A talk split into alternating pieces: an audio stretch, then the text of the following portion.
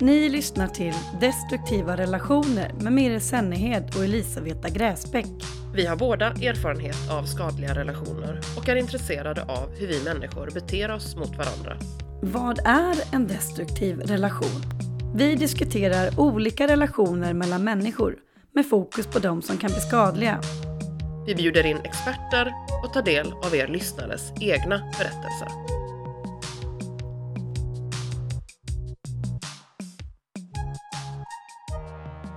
Men eh, det var kul att eh, sitta här Lisa. Nu är vi i Malmö. Ja, Ja, det har ju du varit hela tiden men städan. Jag har suttit i Malmö och du har suttit i Göteborg, men nu är jag i Ja. Göteborg och hälsar på i Malmö. precis. Men det är kul att ha en liten sommar, eh, ett litet sommaravsnitt Lite sommaravsnitt. Och första gången vi sitter och spelar in framför varandra. som man- tillsammans. Vi har ju suttit på distans hela, Mm. hela perioden. Precis. Och det känns lite kul. Det är lite annorlunda upplägg. Det blir ju att vi har, nu sitter vi i din lägenhet med balkongdörren öppen och man hör lite fåglar och i bakgrunden fiskmåsar i Malmö. Och det är lite mysigt. Så här sommarpoddavsnitt. Vi har ju haft lite semester, lite uppehåll och fått landa lite i vår första säsong. Mm. Vilket är väldigt kul. Vi har till och med smålyssnat lite på säs- säsongen idag. Ja men vi gick igenom lite avsnitt Ja, och garvat lite åt oss själva och varit lite kritiska och sådär. Men, eh, nej men vi, och sen, vi tänker att vi, idag skulle vi liksom mest, säger man, eh, snärja ihop påsen, vad säger man nu? Eh, Knyta ihop säcken. Knyta ihop snärja. Manipulera-. Manipulera ihop en liten ryggsäck. Nej men gå igenom lite grann vad vi pratade under säsongen och lite grann kanske de sakerna som vi saknar eller lite tankar kring. Som man vi- kanske hade velat utveckla mer Mm. men inte han eller tänkte på Mm, då. Precis. Och vi började, vår, vi började ju avsnittet bara med att prata lite kring temat på podden. Men det är just destruktiva relationer, vad destruktiva relationer innebär. Och vad vi vill fokusera på. Mm. Och ehm, vi kommer ju prata om det också nu senare idag, vad vi ska gå in på i nästa säsong. Och sen pratade vi också om, eller vi började med Tinder och nätdejting. Mm. Det var ju precis vår första djupdykning där i två avsnitt. Mm. Och det var väldigt intressant tyckte jag både intervjua Jacqueline Jo, om eh, vad som försiggår på, på nätet. Och där har vi ju det har vi diskuterat i efterhand, eh, tänker jag, kring eh, att internet... Jacqueline Jo menade ju att det inte var så. Mm. Att psykopater och narcissister, personer med liknande beteende, att de inte finns i, i, alltså vad ska man säga, i en större skara på nätet. Eh, och det tror jag bestämt att det är så, att det blir en väldigt enkel och eh, tillgänglig arena för sådana personer. Mm. Lättare än, alltså i och med att man kan eh, seriedejta, du kan dejta många samtidigt, du kan liksom ge sken av saker väldigt lätt på nätet.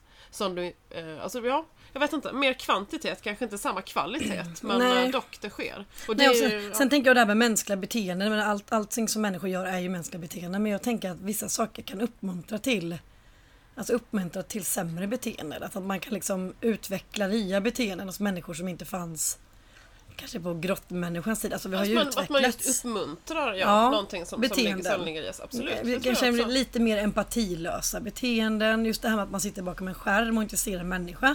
Så Ja, för det tänker jag ja. också så här, det är absolut någonting som jag, vi har haft nytta av eh, som, och har nytta av ibland Mm. att kunna göra. Men att göra det frekvent hela tiden, eller så pass mycket tycker jag ska jag säga som vi gör idag. Mm. Eh, det, det, det hävdar jag. Eh, borde påverka oss. Jag förstår inte hur det inte skulle kunna göra. Ja, nej men precis. Och jag, jag känner liksom att, ja, att eh, för, för min, för jag får en känsla av att människor beter sig väldigt mycket mer hänsynslöst och inte har den här, eh, nej men att man inte tar hänsyn till varandra på samma sätt på nätet som man gör in real life och att det blir lättare. Just det här med till exempel näthat, jag menar, bara den grejen folk skriver till varandra på nätet hade man ju aldrig sett dem gå fram till någon och göra liksom på ICA Maxi eller annat och bara gå fram och bara Gud vad ful du är eller vad tjock du är eller Nej, det krävs ju inte så mycket guts eh, för att sitta Nej. och tycka saker bakom en, en skärm. Och, Och sen det här med tangentbord, narcissistiska personligheter som vi tänkte att det är liksom överrepresenterat på Tinder-appar och sånt men folk som har empatistörningar och sånt. Jag tänker att, för Jacqueline sa ju att det är svårare för dem att snärja folk online. Jag tror inte på det för det är lättare att kunna dölja hela din identitet och kunna fiska in människor och så kan du ljuga om dig själv och säga att jag är en sån här charmig fin människa och så är du väldigt verbal. Ja det är enkelt, hon menar ju på att ja, men man avslöjar sig så lätt på nätet idag att du måste lämna uppgifter om vem du är och så vidare. Ja, och så är det ju alls inte, är min Nej. erfarenhet. Att det där är väldigt enkelt att skapa Fejkkonton. Precis, fejkkonton. Mm.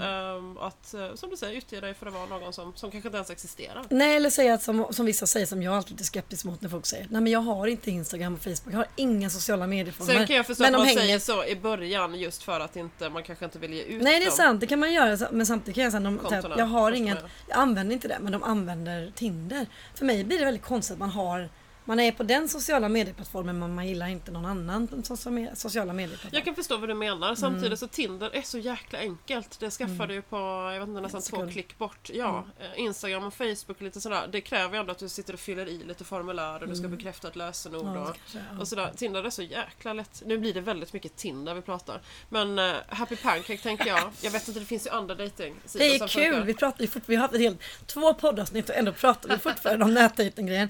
Så det var, men det ändå, kändes en naturlig grej Ja, att tror börja med det- det. För Det precis. var ju mycket det vi pratade om, människors beteenden och det är ju just internet versus... Det kommer vi ska komma tillbaka i podden också. När vi kommer Ja, men jag prata om tänker det. ändå, vi pratar, du har en son som är nio. Nio år. Mm. Eh, att han och hans eh, generationskamrater, så att säga, de växer ju upp under helt andra förutsättningar än vad vi gjorde. Mm. Jag känner vi har ändå någonstans, jag är 84 och du är 86 Mm. eh, vuxit upp med en, en genu, genuinitet. eh, som, som de missar, tänker jag. Bara det här med att du inte får svar, jag var inne på det i, i andra Mm. avsnitt. Eh, du får inte svar när du söker jobb, det betyder att du inte har fått jobbet. De växer upp att allt det här är normalt. Ghosting-beteendet. Ja, Ja. vi har ju någonstans varit med om, om någonting annat Mm. och vet att det här är en kontrast. De vet inte det. Och vad gör inte det med en, med Nej, en det är väl- det är generation, väldigt tänker spännande jag. faktiskt. Mm. Man måste ju någonstans bli lite socialt avskalad av detta, tänker jag. Ja, det är, det är min stora, det är min starka övertygelse. Men det var väldigt intressant och väldigt intressant att ha eh, Stina Sundling som pratade också om Det det var här också med jätteintressant intervju. dejter Ja. efter man är 50 och hon pratade också om de här olika karaktärerna hon träffade på, de här männen som ville att hon skulle göra någonting för dem. Liksom. Att man Mm. gick ut och sökte någon för att någon annan ska fylla ens egen tomrum och inte Mm. att man ska göra någonting gemensamt. Att man inte liksom är... Det tyckte jag var jättespännande. Eh, och sen, eh, sen var det väldigt kul, vi, vi hade ju första säsongen har vi pratat mycket om olika begrepp som, som många känner igen. Till exempel som, jag menar, energitjuvar till exempel. Man har ju hört det begreppet väldigt mycket. Många använder sig av. Han är en energitjuv, hon är en energitjuv. Jag tyckte det var väldigt kul att få liksom, prata om det och även få in psykologen Thomas då, som kommer att prata om just Ja, energitjuvar. vad, precis vad det kan bero på. Ja. Och att det inte alltid är... ehm, jag tyckte det var jätteintressant som man kom in på Thomas, att ehm, man någonstans har lite förväntningar på hur man tar Mm. för sig i sociala sammanhang. Och där, de där förväntningarna pratar man inte om. Men när de krockar så kan man uppleva någon som en energitjuv. Som hade personen vetat här, man hade haft ett snack, så kanske Ja, ja. sig hur enkelt som Jag är helt övertygad. Och att man ansöker sig själv också. Ja, Ja. precis. Jag tänker när man själv har varit energitjuv, för det är ju också det jag tycker, jag tycker det är väldigt spännande när man pratar om de här olika eh, fenomenen och beteenden. Då tänker man själv liksom, när var det jag? När ghostade jag någon? Eller när var jag en energitjuv? Eller Ja. just med svartsjuka lärde man ju väldigt mycket. Ja, alltså, Ja, det, var det var jätteintressant. Mm. också roligt att vända och vrida på det begreppet. Och som, eh, jag tyckte det var jätteintressant som Mikael Sandberg var inne på här också, att eh, svartsjuka faktiskt går att bli av med. Att det inte är eh, någonting som är någonting man måste lära sig att leva med. För det har man ju hört Nej, mycket. för det tycker jag också det känns som man, man tänker. Lära sig förhålla. Alltså, Nej, men man tänker, jag har tänkt, man tänker så här, han är svartsjuk och då är man det. Det är bara att, ja men då får det vara, han är svartsjuk eller hon är svartsjuk. Jag har aldrig förstått att det faktiskt är ett beteende som man inte är född med utan det, liksom har, det har bildats av några olika anledningar liksom, och att man kan ta itu med det. Det tycker jag är skithäftigt. mm. Och det tycker jag är en kunskap som jag hoppas alla tar till sig och sprider. För det är ju, svartsjuka förstör ju väldigt Ja, mycket jag tänker att det, Otroligt det mycket. blir mindre hopplöst. För det är ju otroligt jobbigt, tänker jag också, att vara svartsjuk. Mm. Det är väl eh, precis Ja, som det är att bli, bli utsatt för en svartsjuk partner så att säga. Men eh, det, ja, jag tänker att det finns hopp för, för båda. Och Man är kändes- energitjuv för sig själv och sin relation. Liksom. Man blir som en energitjuv till sig själv om man går och springer runt är svartsjuk. Man mår inte bra då liksom. Nej, det slukar ju enormt mycket. Mm. Sen tyckte jag också var väldigt intressant att få just prata om otrohet att bli bedragen. Liksom. Det är ganska vanliga, det här är väldigt vanliga begrepp eller händelser liksom, som många kan känna igen sig i. Jag tyckte det var väldigt intressant att få gå in och, och liksom, ta in lite olika perspektiv där. För jag hade väldigt mycket fördomar om just otrohet. Eller fördomar, jag var väldigt Nej men du var fyrkantig. väldigt anti kring allting. Väldigt anti jag och väldigt var väl mer inne dömande. på att det precis kan finnas förklaringar där Ja. också. Och en förklaring är inte samma sak som en ursäkt men det kanske blir Nej. lättare att förstå. Nej jag känner att jag, jag kan fortfarande säga att jag avskyr otrohet. Det säger väl de flesta i och för sig. Men jag känner att jag har blivit lite mer liksom att det finns ändå kanske situationer och sammanhang Där det liksom, när man blir kär i någon eller när det är liksom, kanske inte, allting handlar inte bara om egoism. Mm. Som jag lite grann innan tänkte att ja, men man är, gör man det då är man jävla egoist. Liksom. Men, Man är eh, ute efter att mätta sina behov. Ja, nej, och det är inte alltid man tänker än så långt. Liksom. Då, då har man kanske överskattat människor om man tror att de alltid är så... Lite eh, så faktiskt, ja, för de- det är ju mycket man själv gör som inte Ja. är genomtänkt. Alltså ja, men jag tycker det är eh, nyttigt att, ins- att tänka på det. Det gör att man blir lite mer ödmjuk och mer förlåtande när det händer Ja. grejer. Man tänker att den här personen kanske inte alls ens har tänkt ut den här grejen. Ibland blir saker bara... Mm. Det händer grejer. Sen kan man ju fortfarande ta ansvar för om någonting har Gud, ja. blivit. eh, Självklart. Man ska vara ärlighet vara längst är min största liksom, eh, vad säger man, övertygelse. Mm. Sen pratade vi också om att bli bedragen och fick liksom ta det perspektivet också. Ja. Vi gick in på stalking, det också var intressant. Det är sånt man kunna prata väldigt mycket mer om. Ja, det kändes som att vi inte hann riktigt eh, komma så långt i... eh, Nej, vi kommer säkert gå tillbaka, vi ville ju lite grann sniffa på lite mer men begrepp som man har hört ganska många, många hört talas om. Mm. Innan vi går in på liksom mer, kanske mer komplexa ämnen som inte är lika vanligt att prata om eller som folk inte har lika mycket kunskap om men som ändå finns runt omkring oss. Mm. Jag tänker på exempel, ja, men, man tittar på våld i nära relation. Man tänker att det är någonting som händer några få och så är det väldigt vanligt, speciellt det psykiska våldet. Men jag tänker att det, kan, det var, kändes ändå bra med en mjukstart man startar en podd och får prata om liksom, otrohet, svartsjuka, hur behandlar vi varandra, Ja, jag slut med en begrepp kompis. i, Ja men sånt som många kan känna igen sig i. Ja, Mm. lite så. Sen så slutade vi med att vi skulle prata om polymar, polyamori. För att vi pratar ju väldigt mycket ur heteroperspektivet liksom. Vi pratar mycket om tvåsamheten. Men jag känner att jag hade velat djupdyka lite mer i det. För det, det hade kunnat bli, hade kunnat bli lite mera Vi sa att vi skulle hitta någon vi kan grilla, för vi grillade inte riktigt Sanna. Eller jag Nej, gjorde det hade inte varit det. intressant just för att eh, jag tänker vad vår podd gör, Mm. eller vill göra, är ju att eh, just eh, undersöka det, det destruktiva kring saker. När kan någonting, när riskerar någonting att bli Mm. fel?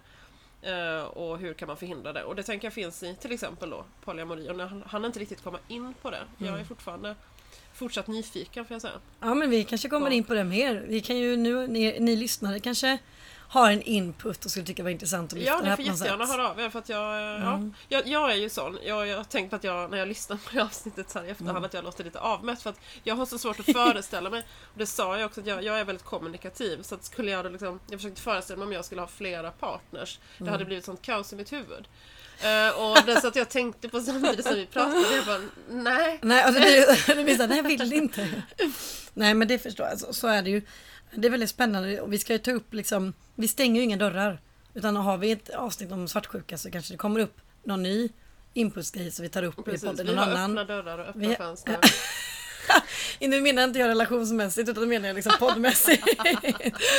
det räcker med en dörr. Nej men så, så det är klart man kan höra av sig. Vi kan öppna upp eh, Pandoras ask igen liksom, och kika ner i olika ämnen. Mm. Eh, och vi kommer ju beröra många ämnen som kanske är väldigt känsliga att prata om när det kommer just i det här med destruktiv. Jag tänker på typ men inte bara liksom polygami utan mer så här, men BDSM eller swingersklubbar eller när man gör annat som inte kanske är lite Ja, men som normen. sticker, sticker Mm, ut. som sticker ut. Och Eh. vad är det destruktiva i det? Finns det något destruktivt? För man kan ju också vara att många som lever i det här vill ju skydda sin grej och vill inte att folk Ja, för ska... jag tänker just när det kommer till som subkulturer Mm. eller eh, små, små sammanhang så finns det en risk att personer som inte mår bra just då eller av olika, jag vet inte, där, där det här kanske inte är bra för dem söker Nej. sig dit. Och i och med att det är lite avskilt eh, ifrån resten av liksom, eh, som du säger, gängse, gemene mans. Mm.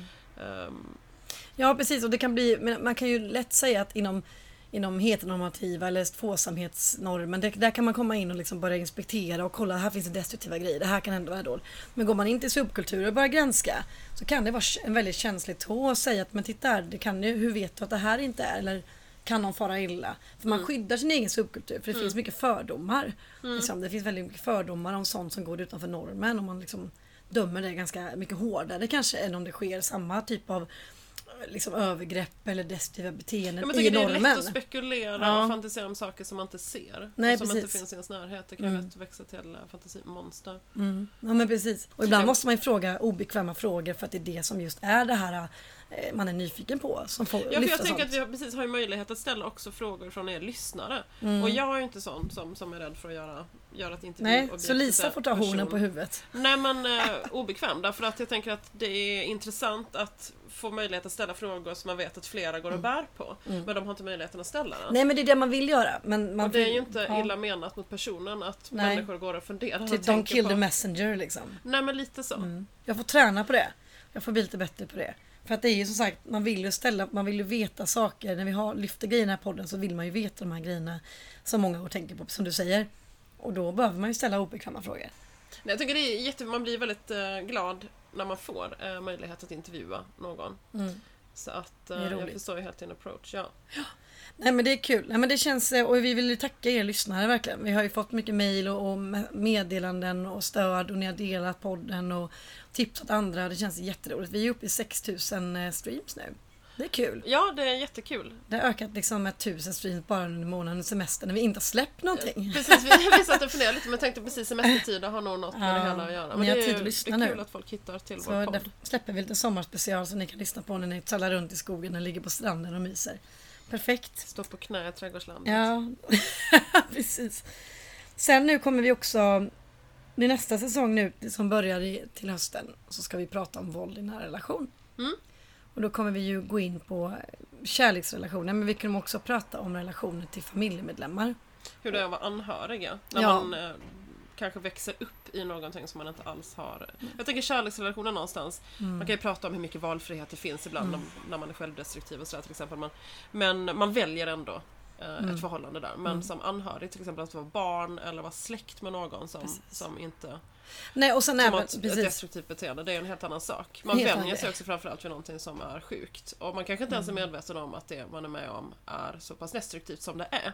För vi, vi människor är ju fantastiskt eh, anpassningsbara, flexibla. Mm. Det är ju inte alltid till vår fördel, tänker jag. Nej, nej, och, det, det, och det, det tänker jag är att det är ju en grej att man växer in, att man inser i en destruktiv relation, inser att man är i en våldsam relation, det växer ju fram. Den, vet, eller den insikten kan ju ta tre månader, det kan ta också tio år. Beroende på. Ja, tid. visst. Men som barn då man växer in i någonting som blir en norm i en familj. Det är normalt, ja. Ja, och då tar det väl, jag kan tänka mig att det inte förrän man börjar umgås hos kompisar och så vidare hos vänner Nej, man börjar inse där, att- alltså någonstans, du, du vill ju försvara ditt och ditt eget. Man vill ju inte tänka att det är Oj, Nej. är det så här? Gör inte andra familjer på detta Precis som Då kommer man med någon subkulturerna. slags förklaringar. Ja. Liksom. Nej, Man men är- min, ja, precis. Man, man försvarar sin egen lilla flock liksom. Och det är ju... Medberoende tänker jag är någonting Ja. som, eh, som vi också kommer att komma in på. Det ska vi verkligen Eh, prata om. För det blir man ju väldigt Mm. lätt som anhörig. Mm. Eh, Och det kan vara väldigt svårt att ta sig ur som, som vuxen. För det är ett beteende som man har, har, har lagt sig till med. Man liksom Och- gärna och- dras in i. Ja, och innan jag, liksom, innan jag började läsa om det här och innan jag själv drabbades liksom av en våldsam relation så visste jag inte vad medberoende... Alltså jag tänkte bara på medberoende som en, en, en nära anhörig till en alkoholist eller en narkoman. Men medberoende är ju även när man är i, i just det med destruktiva relationer. Att man, har, man kan vara medberoende till en, en våldsam man man kan vara medberoende till en, en narcissistisk eh, mamma eller pappa. Mm. Vad ska man säga, destruktiva förhållanden som du helt enkelt har lärt dig anpassa dig Mm. eh, till. Precis. Nu ska jag hämta lite mer bubbel. Ja, men gör så. Jag sitter tappar känslan i mina ben. Vänta, aj, aj. Var är den? Där! Jag ställer den här. Varför står den i köket? För? Jag vet inte. var Det- dumt. Det var noga med att bara dricka ett glas tyckte jag på hallå, hallå. avslöjar Lisa. Vi sitter ju här faktiskt. Det är ju lite så här semestertider så man måste få ta sig ett glas bubbel när man sitter och poddar. Det är därför vi skrattar mycket mer än vanligt. det känns det hemskt. Jag kan inte dricka bubbel och prata om hemska saker. Men eh, vad var jag tänkte på? Nej men hur som helst, det finns väldigt, mycket- väldigt många delar man kan prata kring det där. Man kan också prata om att ha en, en chef på ett jobb. Hur liksom en hel arbetsplats kan förändras. Ja, för jag tänker där Ja. är det andra saker som gör att det kanske, man kan inte bara gå från sitt jobb heller för att det har med försörjning, för Ja, det har visst. familj, jag menar, det, det är inte... Och chefen, jag menar, du ska ju bara undersöka nytt jobb och så ska hur, om ska, till... hur ska man stå ut? Och hur kan man, vem kan man kommunicera kring det här Och, Och, och ringa till en, eh, och sen också just att vissa av de här cheferna kan vara så manipulativa så det är bara du som är hackkycklingen. ja, Den här chefen kan vara helt fantastisk mot de andra och så himla karismatisk, ja, charmig. precis. Människor kommer inte tro dig. Nej jag tänker bara, men det är ju du som gör någonting fel Ja. eftersom din chef är så arg på dig och, och pikar dig och klankar ner på dig och beter dig. Utan det bara sker liksom bakom dörr, stängda dörrar. Det måste ju vara den vidrigaste. Tänker jag Typen. också, om vi kan återgå till det här med att samhället eh, som vi lever i idag, förutom nätdejten då, någonstans uppmuntrar oss till att vara mindre empatiska. Mm. Eh, jag tänker på det här med eh, narcissistiska chefer till exempel, att ehm, om man, man oftast blir man mobbad, blir man utsatt på en arbetsplats så är rådet ifrån till och med ditt fackförbund många gånger att du ska gå.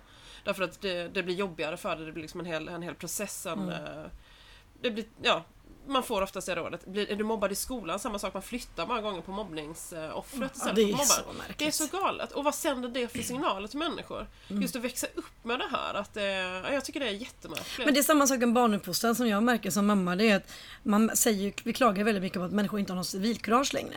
Det är ingen som agerar. Det kan vara någon som liksom blir styckmördad mitt framför 50 pers på ett torg. Eller att det kommer typ tre ungdomar och börjar slå på en äldre dam.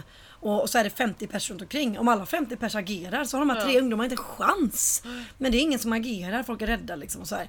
Att man inte, vi har inte den här flockdjursmentaliteten där man går ihop. Utan det ska vara en och en som ska Fast leka jag hjälte. tänker att man kan vara rädd i flock också. Ja, jo men absolut så är det ju. Absolut. Men jag tänker liksom att just det här man uppmuntrar till civilkurage när man blir äldre. Men i skolan, där ska du aldrig lägga dig. Du ska aldrig liksom gå in och, och skydda någon eller du ska inte lägga... Alltså min son, vi har pratat väldigt mycket om det hemma. Alltså är det här mellan eh, kompisar? Ja, att om, om vi klass- om, om min son ser två stycken som slåss och så går han emellan dem och säger ni ska slåss. att det ska Ja, då säger han nej, då ska inte du lägga i, du ska komma till en vuxen, alltså du ska springa till polisen typ. Alltså Ja. man säger en vuxen person, du ska ringa till polisen, du ska inte gå emellan. Ja. Och då känner jag liksom att någonstans måste man ju, man ska få ett empatiskt samhälle där man agerar och Mm. bryr sig. Jättefint att du gick emellan, men vill du ha stöd Ja. så finns vi här. Då. Precis, jättefint istället för att liksom säga att nej men du ska inte lägga, eller han har sig i eller att man liksom vågar säga Ja. ifrån. Och då ska man inte få skit för att man lägger sig i eller skvallrar eller vad man nu får skit för. Jag tycker liksom det blir väldigt tvåtidigt, det är svårt att veta hur man ska bete sig. Man uppmuntrar barn till att Ja, vara passiva. Absolut, Och, och titta det, på. och det tänker jag, och varför gör man det? Därför att skolan någonstans är till för, eh, som en förberedelse för samhället vi lever i. Så på ett sätt så Mm. säger det ju någonting om det, ja, men då om det det, samhälle vi har. Mm. Eh, att eh, barn ska någonstans... Eh, det, är så, det är så den krassa verkligheten ser ut. mm, men jag, tycker, jag tycker inte det, jag vet inte om, nu har jag ingen aning om det var så förr men det känns inte som att det var på samma sätt förr. Det här med att man inte skulle agera om någon gjorde någonting. Att liksom, men jag tror vi överhuvudtaget lever väldigt annorlunda idag. Jag tänker allting som har hänt eh, de sista 20 åren. Hur Mm. vi... Eh, jag vet inte, du ska söka jobb i hela landet. Man ska kunna vara flyttbar hela Mm. tiden. Du ska vara... Så folk... Jag tror inte man bildar samma typ av längre relationer längre. Nej, men Dels det- på jobb Ja, och liksom i du butiker bor. och på stan. Du, förr kände man ju apotekaren, man Nej kände men lite så. Och då bankmannen. blir de blir en- människor för dig. Ja, Plötsligt så bryr dig. Du kan ju se att men Ja, precis, precis. eh, kassörskan är ledsen idag. Hon brukar Ja, inte se ut sådär. och- precis. Exakt. Mm. Eh, Därför att det faktiskt påverkar dig också. Men det är det här, det här fenomenet att man går in i en hiss och inte hälsar på folk. Det tycker jag är så läskigt. Ja, jag kan ta det så du som har hälsat på mig nu. Eh, Det är väldigt roligt i mitt hus. Och just i den här porten, för det har folk kommenterat. Eh, Så vi har väldigt små hissar ju. Jo, Så säger folk väldigt sällan hej och då står man ändå näsa mot näsa nästan. Men de säger alltid hej då. Och jag tycker det är så jäkla... Jag tänker så här, är det svenskt? För det är som Säg att du ska säga oh pu, nu är det över liksom. Eh, nu, nu, vi kan fira avskedet, men hej då. Men du vill inte liksom... Eh, Du märkligt. vill inte understryka mötet genom att säga jag, hej. jag säger alltid hej när jag går in i en hiss. Jag tycker det blir så En del kan ju otroligt bli obekväma för de bara oj, det här är starten på ett samtal, det vill inte Ja, jag. nej men det, det är det inte. Det är bara att hej för mig betyder att jag ser Det dig. är avväpnande. Ja, men det, och så att jag ser dig. Ja, att gå runt i en stad, det är som märker att man finns människor som är ensamma och deprimerade i en storstad med tusentals människor omkring sig. Om du går runt och ingen säger hej till dig, då existerar du inte. Du syns, du finns De gjorde ett inte. experiment med råttor Ja. ehm, i USA, tror jag den här studien är gjord. Mm. När de placerade råttor i, ehm, ja men på samma sätt som vi då bor. Vi bor ju till exempel i ett lägenhetskomplex med massa, massa människor sida Mm. vid sida som vi inte känner, som vi inte Mm. vet vilka de är. De skulle kunna vara potentiellt farliga för oss, vi har ingen aning. Nej. Och vi möter folk på gatan som du säger på väg till och från jobb som vi inte tittar på därför att vi, kom, vi, vi kan inte titta på alla, det skulle bli för mycket intryck för vår hjärna. Jo. Eh, Men det gör också någonting med vår hjärna att vi inte tittar på varandra som du säger Nej, att jag ser precis. Så vet du vad som händer med de här råttorna efter bara eller två veckor? De börjar bita varandra, de blir aggressiva. och det tänker jag att det blir nog också, vi mår inte bra av detta. Men sen Nej. så eh, visar det sig på, Mm. på andra sätt. I bland annat olika typer av destruktiva beteenden. Ja. För jag nej, tror men man jag blir tror det. stressad av sånt här. Jag tror att, och det, Ja, men har du det- sett den här filmen, nu kommer vi in på världens eh, värsta djupa grejer här. det är intressant. men det- det men Crocodile Dundee, det är så roligt när han Nu tog du bort det djupa. Ja, men... Nej, men när han kommer in, när han kommer in till storstan och så går han ju runt där och ska hälsa och höja på hatten och han är ju liksom i New York tror jag. Ja, just Han säger hej, hej, hej, precis. hello, hello, hej, hej, hello. Alltså, vet, han blir ju Man helt tänker att han kommer få till helvete. Ja men han, har ju så, han får ju kramp i sin... eh, Alltså du vet, det är så roligt. För det visar ju på att han är van att bo i en mindre bygd där, man såklart hälsar på varandra. Mm. Man pratar liksom. inom psykologin och jag tror det är var sju personer i en grupp. Här, Mm. Mellan sex och åtta personer i alla fall. Sen efter det så, så tappar man, eh, gruppen tappar liksom Och själen. det köper jag på något sätt. det att blir för många Ja, för det dig att associera Men om man eh, går och i en relatera hiss, till. man går i en hiss och det står två eller tre personer där och Ja. ingen säger hej till varandra. Det tycker jag bara är märkligt alltså. Det, Ja. Och det är så roligt för att min son är väldigt social. Han är som pratar och ska hälsa på allt och alla. Det är nästan som att folk blir så här. Åh gud vad trevlig han är för han säger hej. Som att det var någon slags Sen är det mycket lättare att ta ifrån barn också, det är intressant. Ja. För då är det okej. Men skulle du göra sådär som vuxen då tänker folk att du går på droger, Ja, galen. som i Linköping när jag var där en gång. Och då kom en kille gå på bussen. Och så sätter han sig bredvid mig. Hej! Och så började han prata med mig. Och det första jag tänkte direkt så gick in i mitt huvud var att är han påtänd eller full eller psykiskt sjuk? Så Nej men det är intressant. Jag hade en kompis, han, han, han var väldigt glad en dag. Ja. Hade långt hår så gick han med det utslaget och handlade på Willys tror jag. Och gick med ett stort smile på läpparna, jag vet inte om han hade fått jobb. Det var någonting som gjorde honom väldigt glad. Och så möter han en mamma och hennes femåring. Och femåringen frågar mamma "Va- varför är han så glad? Shh, titta inte på honom, han är galen. och det är ju hemskt, börja sända de signalerna till sitt lilla barn. Att du kan Ja, inte vara ja. glad om du inte är. Nej. Det är klart att man Men det, och det där smittar av sig om man går och ler på stan. Om man möter det människor. smittar jättemycket. Om man ler, du vet folk blir så här. Varför är, och det tänk, jag ser, vissa blir så här, varför, varför är hon så glad? De är skeptiska. Men de flesta ler tillbaka. Mm. Ja. Det smittar av sig. Och ja. Jag tycker, och så det tycker jag är så här, ja det har jag sagt jag, tidigare i podden. Mm. Jag går runt och ler nu lite, det låter som en hippie men det, det är mysigt att bara se lite glad ut. Smitta av sig. ja, jag tror faktiskt att det där smittar av sig. Alltså att det ger Snällhet längre och glädje och Ja men att det ger ringar på vattnet mycket längre än Mm. Ja. till exempel om du, vi tar det motsatta, du åker buss. Mm. Du ska kliva av och du tränger dig för eh. Agda 80 år ut genom dörren. Mm. Eh, det där ger också ringar på vattnet. För någon annan, någon blir irriterad, du kommer göra någonting irriterat mot någon annan. Ja. Och sen så... Da, da, da, da, da, butterfly-effekt liksom. Precis. Vad man än gör. De här små liksom, vingslagen kan göra en, en stor storm i en annan sida av världen. Men vad heter det? Jag kan inte den där ordspråket. Nej men det är väl en fjäril som... Ja, eh, en fjärils vingslag, bla bla bla. Ja. Nej men det, det, så är det ju verkligen och jag tycker det är spännande. Vi, vi kommer ju prata mycket om, vi kommer ju komma in på det här i alla säsonger och prata om hur vi bemöter varandra. Det handlar ju om det här. Det här är ju liksom att sitta och grodda lite i varför gör vi som vi gör. Eh, Det har vi också pratat om. Vad är att grodda? Ja men gro... jag vet inte. Jag hittar på det precis. Nej men... Nej, men att rota i saker? Rota ner, nej men rota, alltså vi kommer ju liksom gräva runt lite grann i olika saker men det vi också pratar om i vår podd är att vi, vi håller oss, vi vill ju prata om symptomen och beteenden. Mm. Och vi kommer ju såklart ta upp till exempel eh, narcissistiskt våld eller psyko- psykopaters beteende Mm. och vad det är liksom. Men också belysa att eh, beteenden då, att man är elak eller att man brukar våld mot någon eller att man mobbar någon eller att, att man psykar sönder någon behöver inte alltid grunda sig i narcissistisk eller psykopatisk Så det liksom, behöver bete- inte, precis. personlighetsstörning.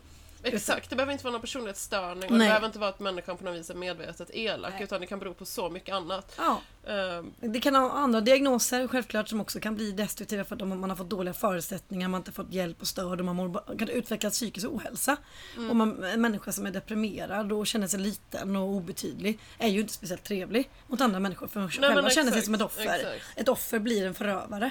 Det tycker jag är väldigt spännande. Det kan liksom- lätt slå över, precis. prata Och det är väl, ja. så det är väldigt komplext och det kommer vi också tala om när, just när vi går in på det här med våld och relation. Eh, Det finns ju många jättegrymma poddar som belyser de här olika personlighetsstörningarna men vi kommer ändå också berätta Ja, men jag lite tänker om någonting dem. som vi pratar mycket om, kommer att nämna mycket i höst, är väl just effekter av defekter.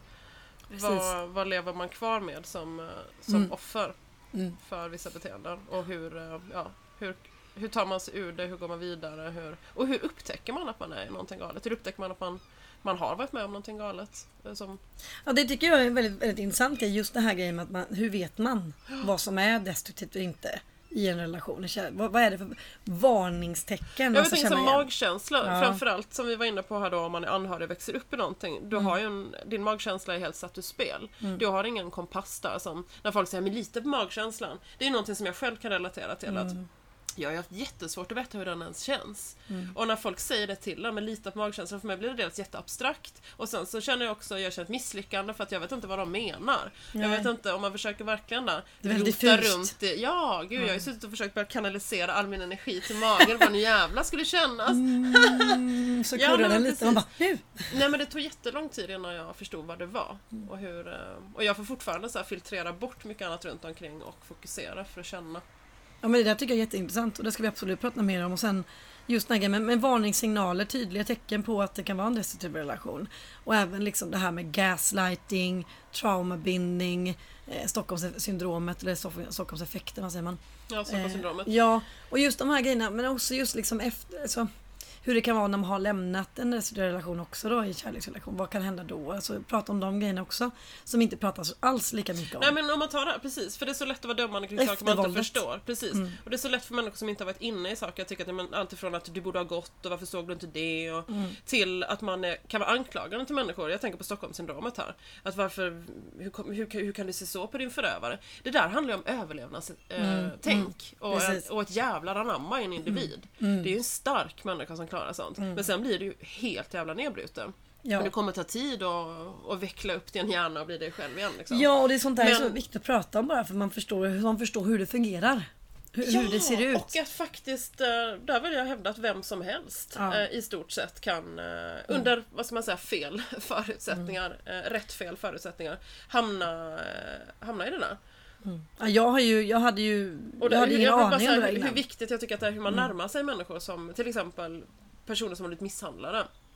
Eh, Du ska absolut inte eh, ifrågasätta och liksom, även om du vill förstå och du inte kan förstå och det handlar om nyfikenhet, så det blir så jäkla fel. Mm, mm. Eh, utan, ehm, Nej, nej, och sen just den här att Nej, det- vi ska ge lite tips också. Det tycker jag är viktigt. Vi kan, vi kan prata om varningssignaler men vi ska också ge tips då. Vad gör man som anhörig? Vad gör man som kompis?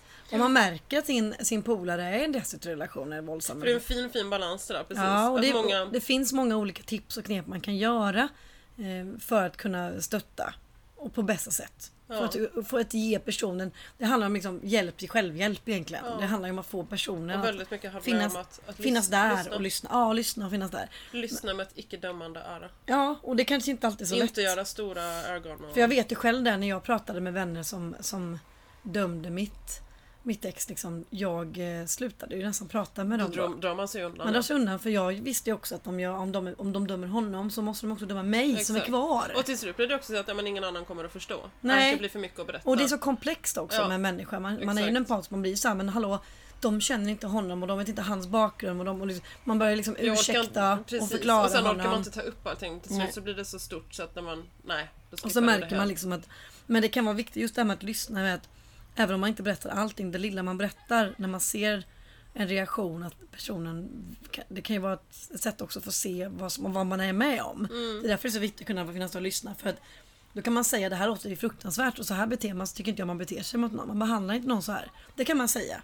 Det kan man absolut säga. Men man behöver inte säga du måste lämna honom, du måste sticka nu. Och man ska jag är man till ska och med inte, så försiktig kring att säga sådant. Ja, men- jag, men- jag tror att att det- ja. Jag hör att det där låter jättejobbigt för dig. Det jo, måste, det men måste precis ha så kan man göra. tufft. Precis. Ehm, Lägga det på, men att man inte är att du måste, du ska, Nej, du precis. borde. Om inte du lämnar honom så kommer inte jag vara din vän längre. Eller, alltså man sätter någon press på att du måste agera. Det är ofta så många gör som fel, att de blir så frustrerade. Man blir ju frustrerad för man älskar ju sin vän eller sin syster eller vad det nu är. Och då gör man det i ren kärlek. Men det är ju ett stort tips för att man inte ska Och det ska vi prata ännu mer om. Och ta in lite experter som, eh, i vår podd som kan berätta. Men vi är också nyfikna då även på er lyssnare. Ifall ni har erfarenheter. Om ni vill vara med och bidra med att berätta Mm. er historia. Och självklart kan man vara anonym om man vill. Eh, och man kan också berätta historien på ett sätt som är anonymt nog. Eh, så man inte behöver oroa sig för, att, för, identiteten förtal och så vidare. Nej, precis, Nej. Det, kan vara, det är jobbigt nog att berätta om Mm. tunga saker. Ja, jag gjorde ju det. Jag var ju med nu i Epilogen podcast. Och berättade min historia. Min epilog. Om det jag har varit med om. Och jag kommer även, vi kommer faktiskt inleda höstens podd med ett litet öppet brev som jag har skrivit. Just med just fokus på det dolda våldet. Med Mm. psykisk misshandel. Och känslorna kring när, när, man, när man älskar helt enkelt gör saker som, som man inte ska göra mot någon man älskar. Mm. Det, det är ju en väldigt ehm, det är svårt kanske att förstå om man själv inte varit drabbad. Jag tänker också precis att för många kan nog psykisk vård låta väldigt abstrakt och man tänker att när man det är ungefär som att ehm, ja, men du ska gå efter också första förolämpningen eller så men det, det är inte så att du får en av, av sådana här människor som uh, Oftast är de ju väldigt duktiga de som, eh, som misshandlas en psykiskt tänker jag. Ja, men det är så, manipulativa individer som vet precis hur de ska göra det här Ja, kommer ju gradvis. Tänk dig också när, om du träffar någon som är väldigt attraktiv och ni liksom klickar, han, är, han eller hon är så snygg och du, blir liksom, du bara faller på dask och det, är, och det är liksom kärleksförklaringar och det är middagar och det är resor och du har det så jävla roligt och ni har så bra sex och det är gulligull och han är så bra på att kyssa och lalala. Och sen helt plötsligt säger han en, lit, en, en, liten, en liten kommentar som är nedvärderande. Det blir och väldigt då blir du så här, då blir du så här, Du vill ju men få vad ihop sa det du? där. Och han Ja. bara, åh nej det menar jag inte. Och så liksom, så här ännu mer blommor och gulligull. Och sen nästa gång gör jag det en gång till. Du bara, men du sa ju så sitter jag blir ledsen när du säger sådär.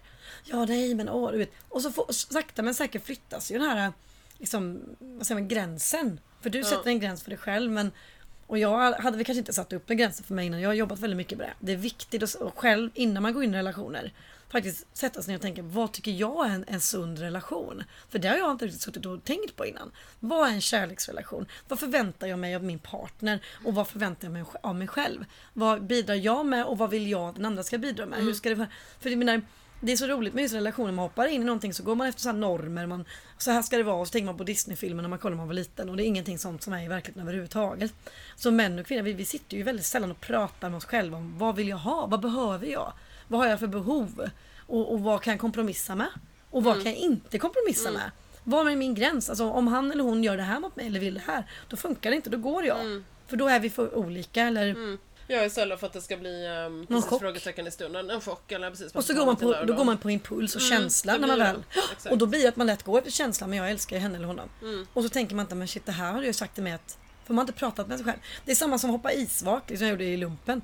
Om man, de säger att det är 70% större, eller om det var 40, nu kanske någon rättar mig här. Men du har större chans att överleva om man åker ner i en isvak. Mm. Om man hade testat det innan. För du har testat på, du har lärt hjärnan att det här Nej, känns så här gör du. farligt, liksom. Och det är samma med relationer. Därför vi, det är därför vi behöver prata om relationer med behandla varandra. Det är samma med vänskap. Men vad, vad förväntar jag mig av en kompis? Vad har jag för behov? Och Mm. även ta ansvar för sina behov. Jag menar hur många vänner har man inte haft som skällt ut en för att deras behov inte blir tillgodosedda. Men de har inte frågat en själv. Och jag var liksom, typ de kompisar som älskar att ringa. Jag tycker inte om att prata i telefon. Jag Mm. är väldigt dålig på att ringa. Jag försöker jobba på det. Jag blir bättre under pandemin. För annars får jag aldrig prata med någon. Men då har jag sagt till liksom, mina vänner, men om du har behov Mm. av att ringa och prata med mig. Ring mig då. Så ska jag se Nej, till men att det- jag, lys- alltså ja, att det jag tar upp jag också är telefonen. ett lite passivt och aggressivt sätt att kommunicera. Så här, Många ja, men till exempel så. när man träffas. Så här, "Åh, det är så Ja. tråkigt att vi ses så sällan. Men för helvete, nu ses vi ju. Eh, det blir ju inte alls, alltså jag blir inte sugen på att ses igen. Nej, Eh, och gud vad det kort. blir väldigt kontraproduktivt. Och, och då är det bättre så här, men jag har behov att jag vill eh, fika eh, tre dagar i veckan. Ja, Mirre kan inte fika tre dagar i veckan för hon har son och projekt och jobb. Då kanske jag har en annan kompis jag kan gå och fika med tre dagar i veckan så kan jag göra andra saker med Mirre. Ja, men man vill Lite inte bli, grann. bli behandlad som en besvikelse på två ben. Nej, Det blir, det är väldigt man destruktivt. nej men då förstår Ja. man ju inte riktigt varför har vi en relation när vi Nej, ska... nej men jag tycker det finns många sådana Då har både- man i och för sig samtal om relationer men på Ja. ett väldigt tråkigt sätt. Ja men både kärleksrelationer och vänskapsrelationer och, och även familjerelationer. Det är väldigt sällan man sätter sig ner och pratar med varandra om vad man har för behov eller vad man, vad man förväntar sig av varandra. Mm. Det tycker jag är väldigt Och tänk om man skulle göra det med, sina, med sin. Men med tror sina du att det kan handla om för att sitter Inte i affekt dock, inte när Nej. man är arg. För andra gånger vi pratar om våra relationer, även hur vi blir förbannade på varandra. Då ställer vi oss och gapar och skriker. Men tror du att det kan handla om, tänker jag, att folk kanske i allmänhet har svårt att tänka att de har rätt att ta upp sånt där? För jag börjar tänka så här själv, har jag rätt att ehm, säga till dig att jag har de här behoven som vän och jag tänker att bla bla bla bla. Ska inte det komma naturligt? Alltså, För då är det ja, mer fast- äkta. Fast alltså, jag, fast vad jag jag, menar? ja, jo, men jag, jag är lite anti det där med att det ska komma naturligt för då är det äkta. Det är samma sak med om man har sex med någon. Det ska komma naturligt. Man ska veta, man ska kunna läsa varandras tankar. Ibland behöver man säga vad man vill ha. Och man behöver Ja. kunna sätta gränser. Alltså men, det är ja, samma med jag relationer. tänker att varje relation har ju ehm, kräver olika saker. Vissa relationer kanske kräver att jag får vara mer outspoken och vissa kommer det mer naturligt. För man Mm. kommunicerar ju. olika med alla. En del känner ju ja. av saker utan att Ja, man men vissa säga gör det. Men jag tror att många problem, om man, hade, man har det som ett alternativ. Nu ska, det, finns, det finns aldrig något så här svartvitt mall. Ja, tips. Kommunicera mera liksom.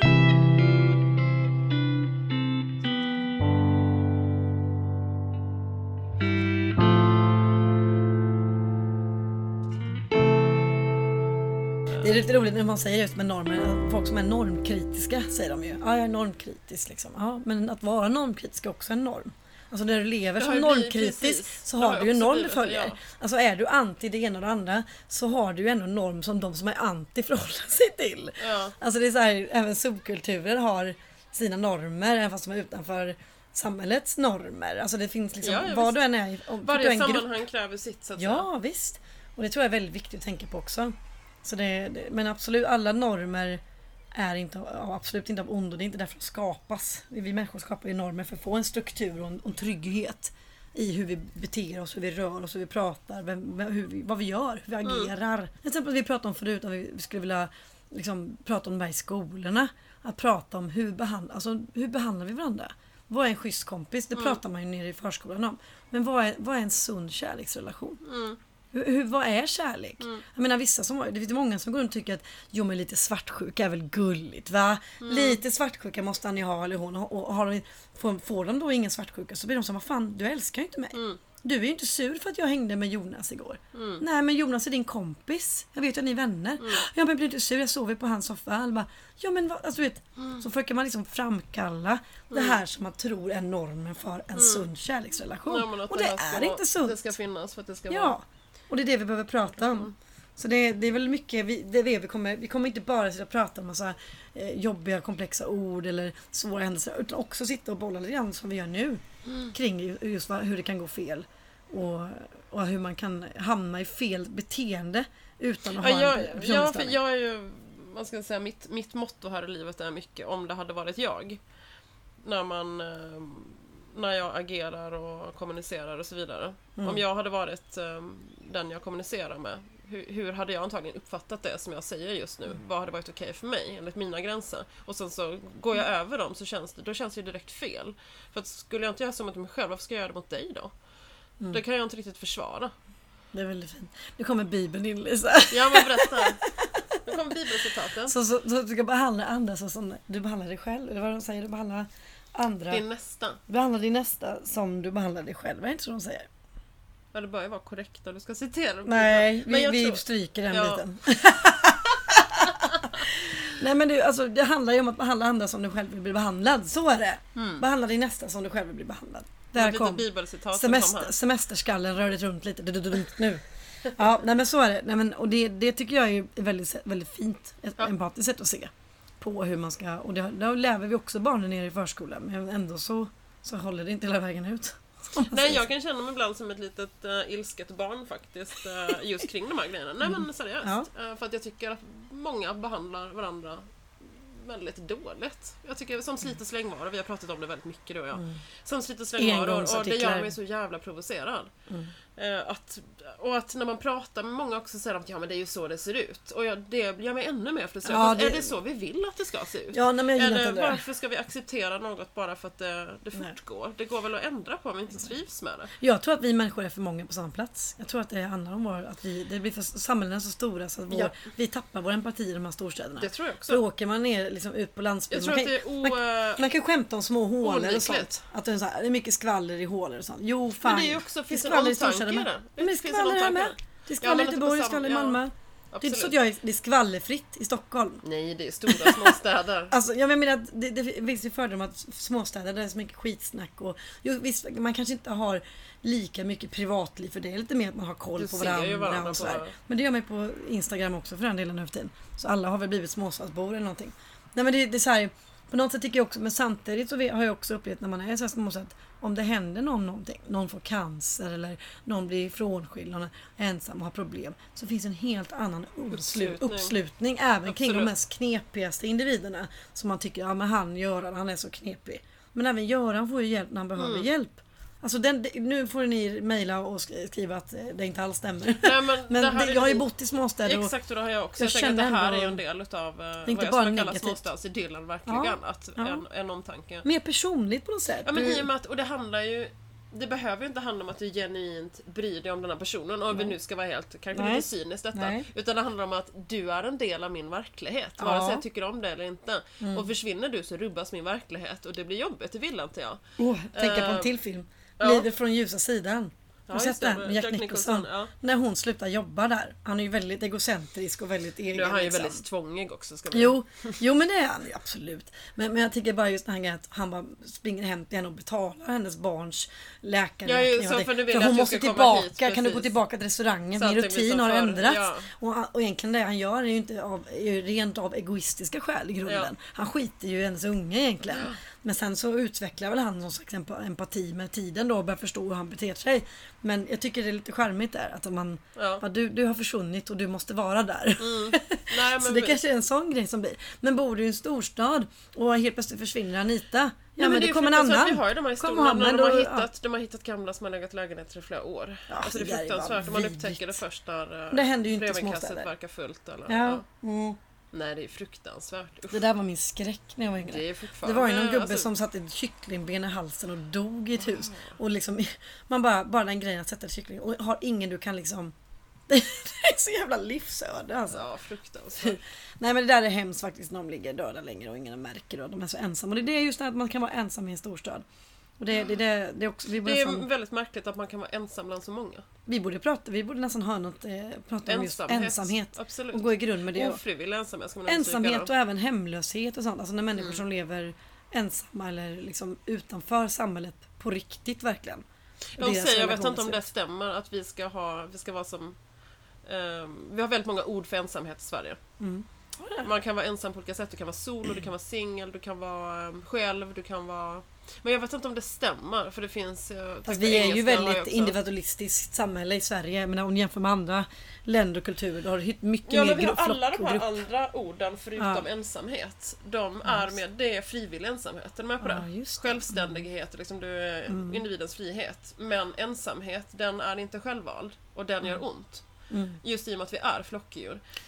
Jag Precis, ja, men tänker är att folk som jätteintressant. föds till eremiter, de är, Föds ett, ett, ett, ett, ja, men de är väldigt unika. Ja nej men det, det här är jätteintressant. Nu har vi snackat en stund här lite grann om både förra Mm. säsongen och, och nästa säsong som kommer då. Och som sagt vi är jätteintresserade av att höra vilka teman också. Det har vi sagt tidigare. Kom gärna med förslag om teman. Nu när vi kör nu andra säsongen våld och relation. Det har ju kommit förslag och idéer att ni vill, att ni vill lys- lyssnare vill höra om det. Mm. Och det har ju också varit vår ambition att vi ska gå in på de ämnena. Men att vi ville ändå pröva på podden och köra några avsnitt med lite olika mer generella teman och ämnen innan. Man pratar i stora drag. Ja, för att, dels för att också få lite- bilda upp ett nätverk kring det här, de här frågorna. Liksom. Så det känns väldigt bra att eh, väldigt roligt att det är så många som lyssnar. Och eh, så får ni som sagt gärna vara med och bidra också med eran historia. Om ni själva har vuxit upp i ett hem som, som har varit destruktivt. Om ni själva har en, en, haft en chef eller en kollega som har betett sig väldigt illa och ni har varit utsatta. Eller då om ni har varit i en kärleksrelation när ni har utsatts av psykiskt eller fysiskt våld eller alla typer av våld. Ekonomiskt Mm. våld, sexuellt våld. Det Jag är väldigt mycket våld. nyfiken också på vad ni lyssnare tycker att det pratas för lite om ute i samhället. Mm, precis. Kanske saker man behöver inte ha varit med om det själv men som man vill, vill veta mer om. Och som man Tabulagda. inte, kanske inte bara tabubelagt utan som är svårt att prata kring som kan kännas Mm. just Vi är inne på en del, jag använder ord- ordet abstrakt mycket men som psykiskt våld kan verka abstrakt liksom för att det är så Mm. ja, men vagt någonstans. Jaha, var börjar och slutar det? Vad är... Ja, Ja, absolut. men, lite eh, diffust liksom. Lite diffust, precis. Eh, Så det kan också vara en anledning till att man inte pratar om saker för att det är svårt att greppa bara. Ja, och det, det, det tror jag absolut. ovilja eller Nej, och, och det är därför man lägger fokus på det fysiska våldet. För det kan man förstå, man ser Det man ser kan man förstå ju. det. Men när man säger psykiskt våld så menar folk, Mm. vad menar du nu? Ek- Eller Nej, men alltså, ekonomiskt våld? Jag nämnde magkänsla innan, det är också abstrakt Mm. om man inte riktigt kan känna det. Nej, hur, ehm, hur, hur, hur, ja, att man, man ehm, Nej men det är svårt att... Det är svårt att något. ja, det är svårt att konkretisera på det. Nej men absolut. Eh, ja, vi ska väl eh, fortsätta dricka vårt bubbel här och, och eh, skåla vidare och ut i planera. Malmönatten. Ut- Ja men precis, vi ska planera vidare här först. Det ska vi och ut i, i Malmönatten också. Jag har inte varit i Malmö på många år så det ska bli kul att få lite rundtur. Men eh, hör av er och självklart gå in och, och följ oss på Instagram, Destruktiva relationer och Facebook, Destru- Destruktiva relationer podcast. heter vi där. Och Youtube finns vi också. Så in och följ oss och hör av er. Så får ni ha en fortsatt trevlig sommar. Så hörs vi snart i höst. Ha det bra! Ha det då! Hej.